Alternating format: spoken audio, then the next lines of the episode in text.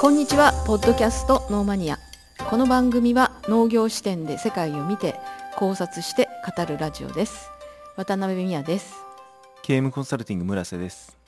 株式会社リニアの篠田です。よろしくお願いします。お願いします。はい、えー、さて今回のテーマは、えー、シーズン12音楽と農業。ということで。はい。えあのどんなお話になりますでしょうか？お願いしますはい。あの過去ね、うん。農業とラジオの親和性っていうのでね、少しはい。音楽のね、はい。話農業と音楽の関わりの話もしましたよね、まああっちはねね。ちょっとラジオメインでしたけれども、はい。あの音声メディアであるラジオについての話をねしました、はい。で今回は音楽にはい。フォーカスして、はい。で農業との関わりを掘り下げてお話しできればなと思ってまして、はい音楽聴きますか宮さん？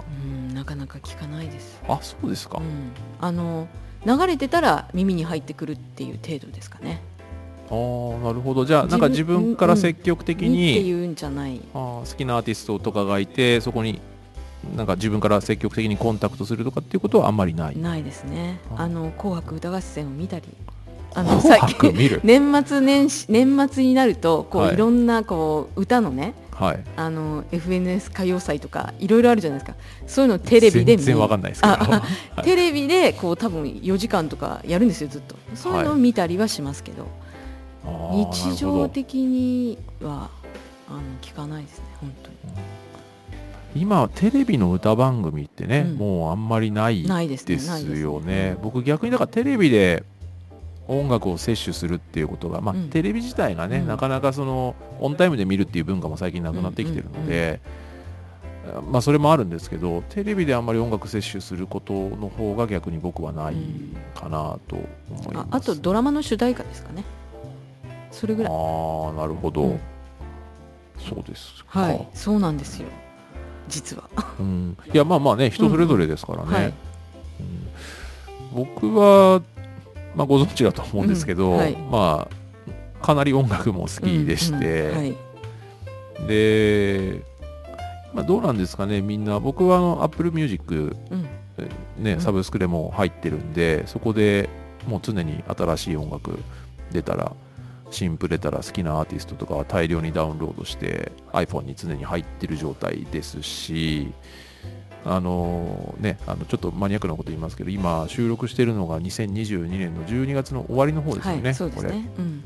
えあのエルレガーデンがね16年ぶりに新アルニューアルバムを出してくれてうん。もうどんだけ待ったと思ってんだこっちだって感じですけど16年ぶり？16年ぶりにまだ覚えてますよ。その16年前なのかな、はい。あのエルレガーデンが活動休止するっていうニュースがヤフーのトップで流れて、うん。当時会社員だった僕はショックを受けて、そのまま僕はすいませんちょっと出てきますってよくわかんない理由で会社を飛び出し、はい。えーそのまま外で呆然と一人で立ってたっていうのが 思い出そとしてありますけど。好きなアーティストだったんですか？まあ、僕ら世代はね、うん。エルレガーデンはやっぱりうん。かなり、あのーなんでしょうもう青春の1ページというか、そういう存在でしたね。だから今でも若い人でも、うん。あのーまあ、その今エルレガーデンの話しましたけど、うんうんうんエルレガーデンだけじゃなくて、やっぱりあの若いファン層うもん。きちんと取り込んでるバンドとかもたくさんありますしね。でまあうん結構僕はね音楽ずっと触れてきてるんですよ、はい。でラジオ好きっていう話を前回の、あのー農業とラジオの親和性の時でもお話ししましたけど、はい。ラジオから音楽を摂取することも僕は結構ありますね。うんうん。そのまあ、カルチャー寄りのラジオ番組で流れた音楽とか全然よよく知らなかった例えばヒップホップの新曲とか出てきたらあやべえこれかっこいいと思ってすぐアップルで探してダウンロードとかそういうのはもうしょっちゅうやってるのでなんかねもうそれないとちょっと、うん。あの落ち着かないぐらいの、うん。うんそういう感じですね音楽は。でだから出かけてる時とか、ええ。あのまあ、あの僕収録来る時ね、うん。いつも車で来たりしてますけど、あのまあ、電車移動とかねする時ももうずっと常に音楽聴いてますね。あのう常に iPhone で音楽聴いて移動してる感じなので。耳を休めないんですか？あ休めます休めます？あの、うん。これ音楽聴いてる人にちょっと理解してもらえるかどうかな。わかんないですけど、例えば、うん。そのちょっと激しめの音楽はい。を例えばじゃあファクトとか、うん。まあなバンド名言ってもわかんないと思いますけど、うんうんうん。ファクト聞いたりシャドウズ聞いたり、えーそんなのを聞いててちょっとこう大好きなんですけど少し落ち着きたいなっていう時はクルリにしたりとか、はい。あのーイースタンユースにしたりとか、まあ、イースタンユースはちょっと激しいかな。あのえ、まあ、要はそのいろんなジャンルが好きなので、あのーまあ少し耳を休めるという言い方も変ですけどね。休める。でもずっと聞いてるんですよね。ずっと聞いてますね、うん。だから今日も収録来る前はずっとビームを聞いてましたね、うーん。はい、あ分かんないと思いますので、うん。はい、この辺にすいません、はい。しておきます。であの農業とラジオの親和性でも触れましたけど、うん。そのその時にあの農家さんのラジオ聴取率って高いんじゃないかなっていう、はい。まあ、勝手にね、うんうん。ちゃんと統計取ってないけど、はい。そうじゃないかなって話しましたけど、うん。あの農家さんうのん。バンド経験率って高いんじゃないかなっていうちょっと僕の説があるんですよ。僕の説。はい、あのうん。僕の知り合いとかね、うん。あとはそのツイッターで僕と絡んでくださってる、はい。その農家さんとかのはいツイート見てるとっていうすごくふわっとした話なんですけど、はい。なんか音楽経験者多そうなんですよ。あの例えば学生の頃にバンドやってましたとか、うんうん現在進行形でもそのうんお仕事しながらバンドやってるとか、楽器やってるっていう人はなんか結構見かけるんですよね。僕のあのリアルのそのお仕事でのお取引のある農家さんでも、うんはい。あのギターやってますとか、うん。ベースやってますみたいな人ってそこそこいます。うん。であの僕のツイッターのタイムラインとかだと、うん。その農家さんがリモートでそのバンド演奏をしてるはい。動画とかも結構流れてきてますし、うーん。あの農家さんのそのバンドフェスみたいなのもやってるんで、うんうん。結構音楽好きの農家さんって多いのかなっうんて思ってます、年齢層も結構幅広いですよ。若い人ばかりじゃ全然ないですね、うん。でまあお仕事中聞いてるとかねそういうこともあるのかもしれないですしその普段から音楽に触れてる環境っていうのが結構多いかもポピュラー、ねうん。なのかもしれないですよね、お仕事中聞いたりね。あの言っときますけど音楽が嫌いとかするんじゃないですよ分かって好きですよ。好きなんだけど自分からは探したり聞きに行かないっていう、まあそうそうですよね,、うん。そうね。うん。ああでもねそれそれを思うとさ、うん。音楽いつ聴くの問題ってあるじゃないですか、はいはい。さっき宮さんね、うん僕にその耳休めるの、うんうん。休めないの的なことで、はいもちろん音楽聴いてない瞬間もあるんですよ僕は、うんでも電車の中とか、うん。車の中とか、その移動中に聴くってこともあるんですけど、宮さんじゃあその数少ない音楽を聴くタイミングっていつですか、いやだから本当についでみたいな感じでしか聞かないですね。自分で探していったりしない。あそうかだからテレビ見ててそこから流れてくるとかそういうことですね。あのたまにそのお知り合いの方から声をかけていいただくコンサートに行ったりとかそういう時ぐらいです。だから自分からっていうのはないしないんですよね。あだからそのなんかこうテレビから流れてくるみたいな、うん。うんそういう瞬間、うん。もしくはそのライブとかに誘われたその瞬間うん。がうん。主に音楽を聴くタイミングってことですね。そうね。ああなるほどね、うん僕もでもねその移動中以外でまあお家で仕事中もうん。仕事の休憩中とかに音楽聴いたりはしますけどうんなんかこう僕聞くとそこに集中しちゃうんでね。私もそうなんですよ。そうですよね。だからあの CD とかをかけてても全く耳に入ってこない。のあの 仕事してたり。入ってこないあ仕事し仕てたりとうん。か、何か作業してるとこう本当に全く入ってこないし逆にあの、まあ、CD とかあの、まあ、ラジオをかけてみたりとかしてもそっちの方が面白くなっちゃうとそっちに集中しちゃうから、結局自分が今やらなきゃいけないことがおろそかになっちゃうんでどうしても無音がいいんですよ。それはね僕も同じで、あのーそう音楽聴きながら、まあ、ラジオでもいいんですけど、うん。聴きながら仕事ができる人できない人っているじゃないですか、だから僕はできないんですよね。私もできない音楽に集中しちゃうんですよ、まあまだ覚えてるんですけど僕サラリーマン時代にうん。オフィスで音楽っていうか FM ラジオかかってたんですよ。あー。僕がチョイスしたラジオじゃないですよ、その部署のなんか責任者の人うがん FM かけててでその時に、うんあのーガンズローゼスの、うん。えーウェルカム・トゥ・ザ・ジャングルが流れてきてあのギターリフが流れてきた瞬間に僕もニヤニヤしちゃって仕事にならないんですよ。ね、そういうことが起こるんで。その景色を想像すると面白い。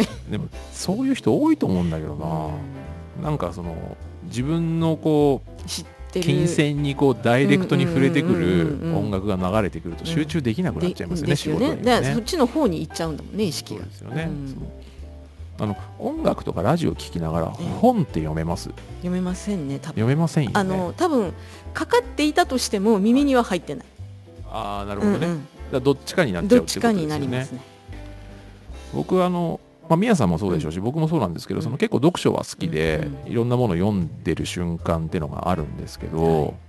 僕ね音楽は聴かないんですよ読書中、うんうんうん。でもあの YouTube とかで、はいあの吹雪の音とか焚き火の音ってあるんでああはいはいあはい。あれはね、うん聞ける。かけてますね。うん。ヘッドホンして、うん。その外音を遮る感じで、うんうん。で吹雪の音をひたすら鳴らして YouTube で。う、ん。でプロジェクトヘイルメアリーとかそれで僕読んでましたね、あれは結構ね集中のできますね。の音みたいなそうそうそう自然音みたいなね、感じですよね。料理できます？音楽とか聴きながら すいません。料理はねテレビの録画をなんか流れああのなんか言ってましたねどどっちみち見逃してもいいような内容のものだけ。あはいはいはい。真剣に見なきゃいけないのはそれは使わないけど、まあそうですよね、うん。僕は料理は音楽とかラジオ聴きながらいけるんうんですよね、うんうん。あそれはなんかできそうな気がしますね。そうですね、うん。うん。料理だったら。そうですね。料理とかこう軽作業的な？はい。掃除とか、はいはいはいはい。うん掃除掃除機してたら音楽あ聞こえまあ掃除ないですよね。機はダメですけど。あでも掃除機はあのイヤホンしとけば聞けない？ダメ？僕ね多分イヤホンは、まあ、あのよく使ってるんですよ、うん。エアポッド使ってるんですけど、うん。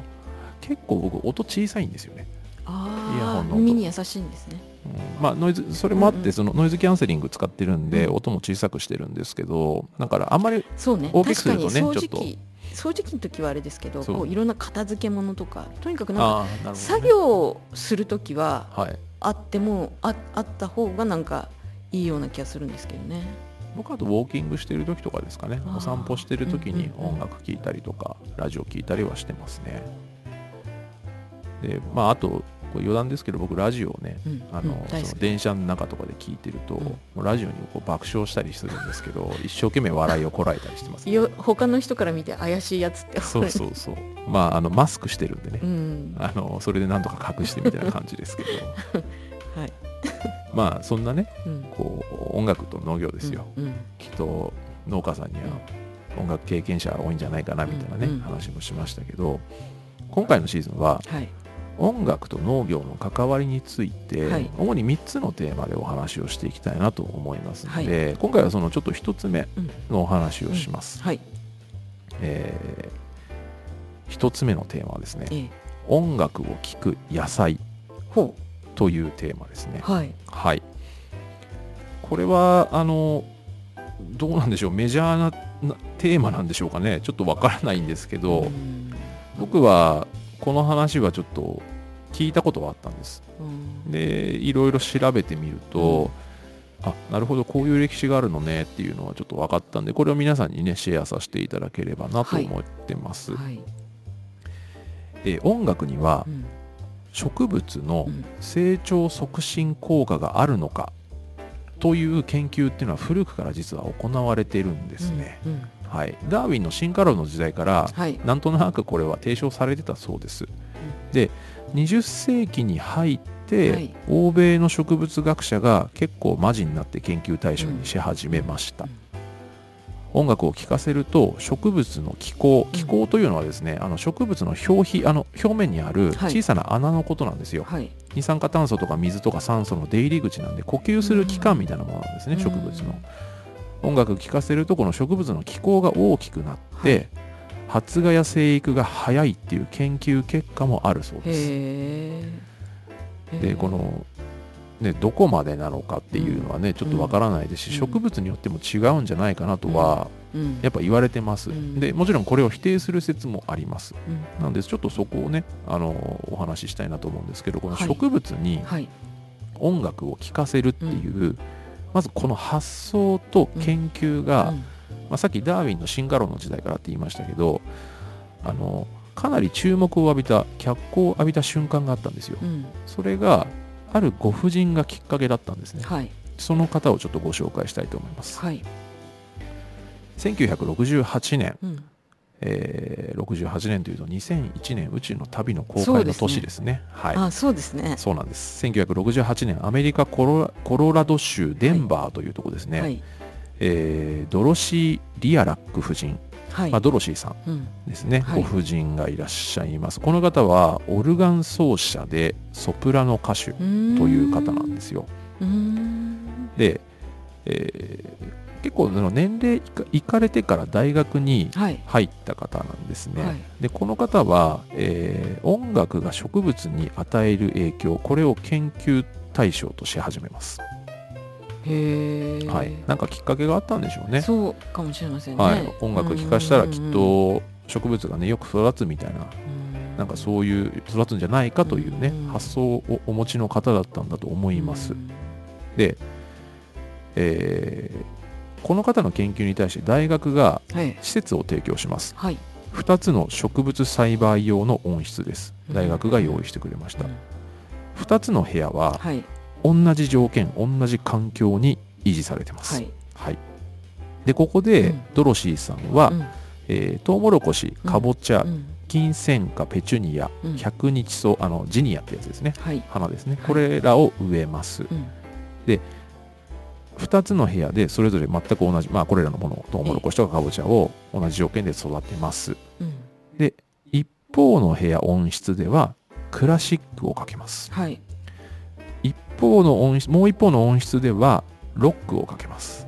うーん。これでご自身では歌わないんだ。歌わないですね。なるほど。はい。うん。でこれでどう違うのかと、うん。そんな研究をドロシーさんは始めました。はいどう違ったんでしょうかってことなんですけど、えまずクラシック温室の部屋。えはい。クラシック温室で育てる植物ですね。はい。クラシックかけると、うん。植物はスピーカーの方に伸びてってスピーカーに巻きつくものもいたそうです。へえ。だから音に向かっていってるっていうことですよね。あと伸びてるんで、うん。生育がいいわけですよ、うんうん。はい。で特にバッハの楽曲の弦楽器の音色を好んでるんじゃないかと。あ。あとインドのシタールっていう楽器。あはい。のシタール音楽ってあるんですけど、インドの弦楽器なんですね、ーうん。これもあの非常に植物の生育が良くなるとうん。いうふうにドロシーさんは研究結果として報告してます。はい。だからもしかしたら弦楽器が好きなんじゃないかと。うーん。いう研究結果だそうなんですよ。バッハはバイオリン？弦楽器そうですね。うん。あのあ弦楽器か。そうですね。バイオリンだけじゃない。バイオリンだけじゃないですね。うん。チェロとかはい。そういうのもあってですけど、うん。四重奏だと思いますねバッハってね、はい。ただしそのクラシックだと何でもいいわけじゃなかったみたいで、はい。えー20世紀前半の前衛クラシックですね。あの新しいクラシックはい。があるんですよ。はい。アルバンベルクとかアルノルト・シェーンベルクあとアントン・ベーベルンっていう、まあ、オーストリアの、はい。あのー人たちが、うん。えー結構ねこの20世紀の前半に前衛クラシックっていうのをかなりこう勃興させたんですよね。前衛クラシック。はい。まあ過去のそのクラシックよりうもん。うるさいっす、要は。あかっこいいんですよこれすごく、ね。かっこいいんですけど、うん。あのーまあやっぱり現代的な音楽としてのクラシックをこう確立していった人たちなんですけど、ここら辺は植物は興味なかったそうです 伸びない。伸びないというかその音楽なしで栽培してる植物と比べて特に変化ない変わりないというそうです、で逆に言うとそのインドのシタール音楽とかバッハの楽曲を聴かした植物は聴かしてない植物と比較してもうんうん。生育が良かったんですって、へえだからそのまあ条件付きですけどね、うんうんうん。あの前衛クラシックはダメですけど、うんうん。あの一般的なクラシック音楽を聴かせた植物は発育が良かったと。うん。まずこの結果が出ました、はい、もう一方の部屋はロックを聴かしてましたね、うん。で植物はこのロックの音質でうん。ロックかけた音質で育て育てた植物はスピーカーから遠ざかるようにその反対方向に伸びてったそうで、クラシックと逆ですね。逆なんクですよ。ラシックはスピーカーに向かってったんですもんね。だから伸びてることは伸びてるんですけど、うん。うんうん逆に逃げるように逆に伸びてったっていうこととあとクラシックの音質に比べてえロックの音質の植物っていうのは水を2倍消費しちゃってるんですよ。喉乾いてるんですね。へえあとクラシックの音質に比べえてえロック音質の植物は根張りが悪いんです。要は根の長さが短くなっちゃったんです。ん。でこれはかえ仮定なんですけど、はい。えー仮定ごめんなさい。推論なんですけど、はい。もしかしたらドラムとか打楽器の音が苦手なんじゃないかっていう。弦楽器とは違って、ね、そうですね。周波数的な問題なのかもねみたいなことになったんですよ。うーんだからすごくざっくり言うと、うん。このドロシーさんのはい。研究結果は、ええ。ざっくり言うと同じ条件で同じ植物をクラシックとロックそれぞれ聞かしたら、うん。うん。クラシックの方が植物にはいいよねっていんう研究結果にはなったんですなけど。これちょっとこの続きがありまして、はい。この実験はアメリカの CBS テレビというところが全米で放送します。へえ。でまあ面白いですよね。そうですねでこれがやたら評判になってしまって、はい。あの要はロックが悪者なのかと。レッド・ツェッペリンとかのロックって悪者なんですか？みたいなことになっちゃったんですよ、はい。で人に対してロックって有害なのかみたいな、うんうんうん。うんそういう論争に発展しちゃったんですね、なるほどね。であの日本ではあんまりこれ印象ないと思うんですけど、はい。アメリカの中西部とか南部って、えあのいわゆるキリスト教原理主義っていう人たちのあの非常に多いそうなんですよ、うん。あの例えばダーウィンの進化論とかうん。教えちゃダメっていうエリアなんです今でも、はい。で今でもそのロックとかメタルとか、うん。そういうのは悪魔の音楽って言われてるんですよ、うん。言う人たちが大量にいる地域なんですね。うん。で正直、あのーちょっと貧しいエリアでもあります、うん。都市部に比べて。でそういったその保守地域の人たちがその今お話ししたハードロックとかメダルとかが悪魔の音楽だって言い出してるうん。その源泉が実はここで生まれちゃったんです。なるほどね。はい。あのーまあそれ以外の原因もあるらしいんですけど、うん。少なくとも永遠の一つにはなってるでしょうねと。はその中西部とかでその子供たちがハードロック聴きたいみたいななっても、メダリカ聴きたいメガデス聴きたいみたいな、スキットロー聴きたいみたいな今古いバンドばっかりいましたけど、うんあの大人たちがそれをあんな音悪魔の音楽聴いちゃダメよっていうあの理由の一つにされちゃったんですよねこの実験は。なるほどね。この実験実は現時点ではい追跡実証ってされてないんですよ。うん。だから、うん。あくまでもドロシーさんの、うん。あの個人的な実験まあ大学でやってから個人的実験じゃないんですけど、一応そのドロシーさんオンリーの実験にとどまってるみたいで、うん。科学的な根拠を証明するにははい。至ってないんですって、うん。だからまあドロシーさんはね、うん。別に悪いことしたわけじゃないですし、うんうんうんあの非常に面白い実験をされたなとは思いますけど、うんあのうんちょっとね、アメリカというその特に中西部南部っていうあの特殊な地域の事情もあって、はい。あのちょっとね社会をうん。こう引っかき回してしまったっていうところは、まあ引っかき回したのは報道ですけど、うんうんはい。まあ、そんな、あの実験があったんですよ。で20世紀以降ですね20世紀の後半以降、はい。音と植物の関係っていうのは、まああの引き続き研究対象にはなってるんですね。うん。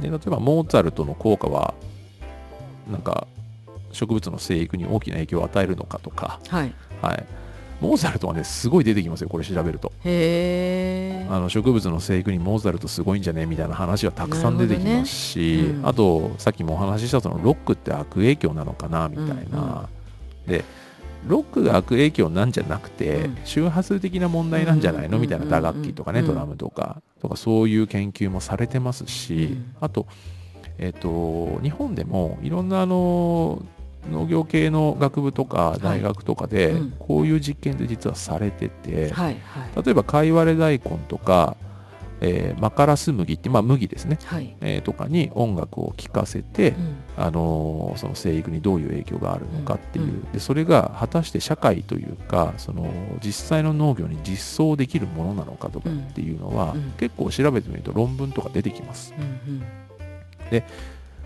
あのーやっぱりいくつかの仮説ってやっぱ出てて、はい。やっぱり周波数なんですよね、うん。皆さん言うのは。うん例えば 2000Hz の音を連続して聞かせると発芽率が上昇したり 500Hz の音を連続すると根張りが上昇したりへえ。あとは 100Hz 以下の音を連続すると発芽率根張りとも低下するとか。から重低音ですよねこれ。うんドラムとかの。で発育を抑制する効果が、えー 100Hz 以下の音には連続してあるんじゃないかなとか。なるほどね。はい。ああだからこうやって音を分解して見てるっていうだから音楽ジャンルじゃないってことですよね。はい、んんんん。そうそうそう。音楽の植物への影響について、うん。その良し悪しをそのクラシックロックとかその、はい。要は音楽性の違いじゃないと、うん音楽音楽性の違いで評価した曖昧なものじゃなくうん。て、周波数とか、うん。まあ、そういったあの社会的なあごめんなさい。科学的な根拠に近づけた、うんあの仮説っていうのも最近はやっぱさすがに増えてきました。うんさすがうんにね、うんうん。だから音楽性は関係ないです。うんジャンルも関係ないです、そうですね。はい。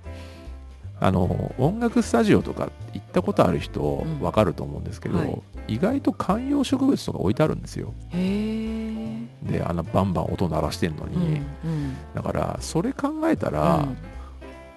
まあ少なくともその音楽性音楽ジャンルでうん。植物に影響があるかどうかっていうのはないんじゃないかなってみんな思ってると思います。あそうねそうですね、うーん。まあ、いずれにしても、うん。その植物が音を聞くっていうことはねうん。周波数の問題ではあるんだろうけど、その成長に影響があるのかもしれないといんうんうんううん。仮説と研究っていうのはいくつかは存在します。うん。はい、だからな何度も言いますけど音楽性音楽ジャンルじゃないですよってことですね。はい。で一方で、うん。その音と植物の関係について当然ですけど否定する人たちもいるんですよ。うん。あのそんなことないよとうん。いう人たちもいます。はい。その人たちがあの唱えてる、うん。その否定論としては、うん。スピーカーから出た熱がうん。植物に良い影響を与えただけじゃねっていう あの、うん。スピーカーの方に向かってったって話したじゃないですか、うんうんまあ逃げてる方もあったんで、うんうんまあどうなのかなと思いますけど、とりあえずそのスピーカーから出たあったかい熱の方に向かってっただけなのかなとか、ちょっとまだ科学的な感じしますね。そうそうそう まあ確かにあったかくなるのかなわかんないけど、うん。あとそもそも植物は進化の過程で聴覚を獲得してないんですよ、と確かに。そう。だから確かに音に影響を受けているわけないじゃんっていう人たちもいますし、あの光を感じて反応するとか、うん。触れられたら反応する触覚っていうのはあるんですよね植物はうんうん。うん当然、けどまあ聴覚ないから聞くってことはないでしょ、っっていうことですよね。振動っていうのはあるかもしれませんねねどうなんでしょう音ね。音に言うさっきの周波数あでも重低音はね。確かに、あのまあ、音楽経験者から言わせていただくと、あのベース音とか、あのバスドラ音っていう、まあ、重低音ですね、うん。そこら辺はやっぱ振動を利用するものなので、うん。スピーカーでうも、ん。あの重低音を出すウーハーっていう低音専用のスピーカーがあるんですけど、あれはやっぱ地べたに置くのが前提です。だからあの皆さんイメージしていただきたいんですけど、うん。例えば集合住宅とかで、はいえー重低音がもし近隣のお家、うん隣とか上とか下とかのお家から重低音が流れてきた時に、うん。ちょっと床がビリビリしたりするじゃないですか、うん。あれってやっぱ振動なんですよ、重低音はやっぱ振動を利用するものっていうのは大前提なんで確かにその振動っていうのは何かありそうな気がしまあ、ます、聞いてるかっていうことと、うん。その触覚として感じてるかっていうのはちょっと別なんですけど。触覚触聞くっていうよりは感じるっていうそうですようねなことでの振動があるのかなっていう。ただ振動が生育に影響してるかどうかはまた別問題ですよね。そそれはね、うんはい、うん。まあ、だからその音楽をうんその植物に聴かせるっていうそのこと自体その効果自体はうん。生物学的に証明できないでしょって話なんですよ、うそうですね。聴覚がないので、うん。なので、まあ、今のところ、はい。音っていうもの、うん。まあ、音楽ですね。はい。音楽ともしくは音とうん植物の関係っていうのは、うん。まだこの研究は未知の世界ですね。うん。一応ですね、はい。実は日本国内には、うん。海外ちょっと分かんないんですけど、い。日本国内にはその農作物に音楽、まあ、主にクラシックなんですけど、はい。これを聴かせて、えーそ育てているっていう農園さんはいくつか実は存在するんですよ。はい。あの葉物野菜とかトマトとかを、はいあの植物工場で育育ててる時に、うん。まあ、あのクラシックかけたりとかっていうところありますし、まあ、他にもあの農園さんでね、うん。音楽活用してるところっていうのは検索すると結構出てきます、でまあメディアにも取り上げられたりもしてますしだから知ってる方結構いらっしゃると思います、だからその効果が科学的に証明されてるかされてないかはちょっと別として、うん。実際にそれを実装されてる現場もあるし効果があるなしはまあ人それぞれ様々な評価があると思うんですけどブランディングとしてはきちんと成功してるんですよ。うう、そうですよね、はい。なんとなくなんか美味しそうな気はする。うん。音楽聴いて育ったトマトですよって言われたら。まあ、でも実際に、うん。例えばそこのトマトである農園さんで、うん。ちょっとね、お名前あの許可いただいてないんで出しませんけど、はそのあるまあ植物工場なんですけど、はい。あのトマトを栽培されてうん。クラシックかけてるっていうところでやっぱ糖度は高いんですよ。だそれが音楽の効果なのか、うん土壌とか溶液の効果なのかっていうのはまたいろんな議論があると思うんですよね、うん農法によっても糖度って上がるのでそれはまたあのいろんな評価があると思うんですけど、ん。ただブランディングとしてはちゃんと上手にやられてるじゃないですか。うん。でこれは僕はあの成功だなと思いますし、ううんん面白い取り組みだなとやっぱ思いますよね。うん、これは。ただ、ドロシーさんの研究が、えいやドロシーさんをディスるんじゃないですよ、はい。ドロシーさんはちゃんとさら、されてうんて、面白い研究残してくださったなとは思うんですけえど、あのまあ、これだけを鵜呑みにはできないよねっていう話ですね,、ドロシーさんの話はね。うんだから、まあ、こういうふうにあの音楽と野菜っていうのはね、うん意外とこう関わりがあると言っていいのかね、うん。ちょっと分かりませんけど、あのこれまでのその農業の歴史の中ではこういった関係が記録としては残ってますよという話ですね。はい、知らなかったですよ、これ、え？ね知らなかったでしょ？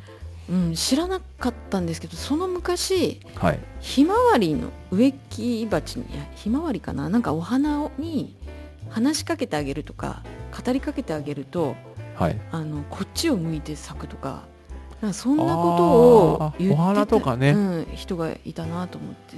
それとちょっと近しいのか全く違うのかは分かんないですけど、うん。うん。なんかね、もう全くもって科学的根拠なんかないけど、うん。確かに、うん。その、植物であっても、うん。聴覚がなかったとしても、はい。なんかそのコミュニケーションを取ることで、うん。その生育に影響があるんじゃないかとうん感じるというか錯覚するというかそういう瞬間はやっぱありますよね、ううんん。観葉植物なんかまさにそうじゃないですか、うん。ほっとくことできないし、うんうんなんならあれ扶養家族じゃないですか。そうですね。あの、はい。もう本当ねこまめに、ね、ちゃんと面倒見てあげないとねいけないし。水をあげなきゃいけないし、うん。土も変えてあげなきゃいけないし、うん。土変える瞬間なんか超デリケートな作業じゃないですか、うん。だからあのねホームセンターとかで培養土買ってきてそのまま使うのも全然いいけど、あの結構コアな人だと自分でねあの培あ培土配合して土作ったりする人もいるし、そういうコミュニケーションは何かね取りたくなるし、うん。まあ、正直哺乳類とコミュニケーション取るのと植物とコミュニケーション取るのってもうもはやあんま変わらない気もしますもんね。なんか愛情をねかけて育ててあげるっていうことの一環として音楽がありそうな気がしますけど、うん、そう考えるとね、うん。同じこう生活空間の中にいるっていうこともね、うん。まあもしかしたら生物だからうん。何かしら向こうも感じ取ってるのかもしれませんしうね、ん。うん。なんかねうん。ちょっと何かしら、まあ、コミュニケーションって考えるとねちょっと音楽とはまた別な気もしてきますけどわかんないですねそういうことね。わかんないです。うん。うん、わかんないけどなんかちょっとその同じような違うのかもしれないけど同じような路線なのかなってこの、うん感じましたけど。あ外部要因に対して何かを感じるっていう視点で考えると同じような、うん。その同じ世界線の上にこういるような感じはしますよね、うん。確かにね、うんまあこんなんでね、はい。ちょっとあのー今回のその音楽と農業っていうこうテーマのシーズンですけど、はい。1回目は、えっと、この音楽を聴く野菜ってはい。いう話をね、はい、えークラシック音楽とロックうん。聴かした野菜がどうなったか、植物がどうなったかっていう話を紹介させていただきました、その実験面白いですよね。ね。うん、どっかでやってるんでしょうね同じようなことね。多分ね。うん。うん。あさっきも言いましたけどその農業系の学部とかで、はい。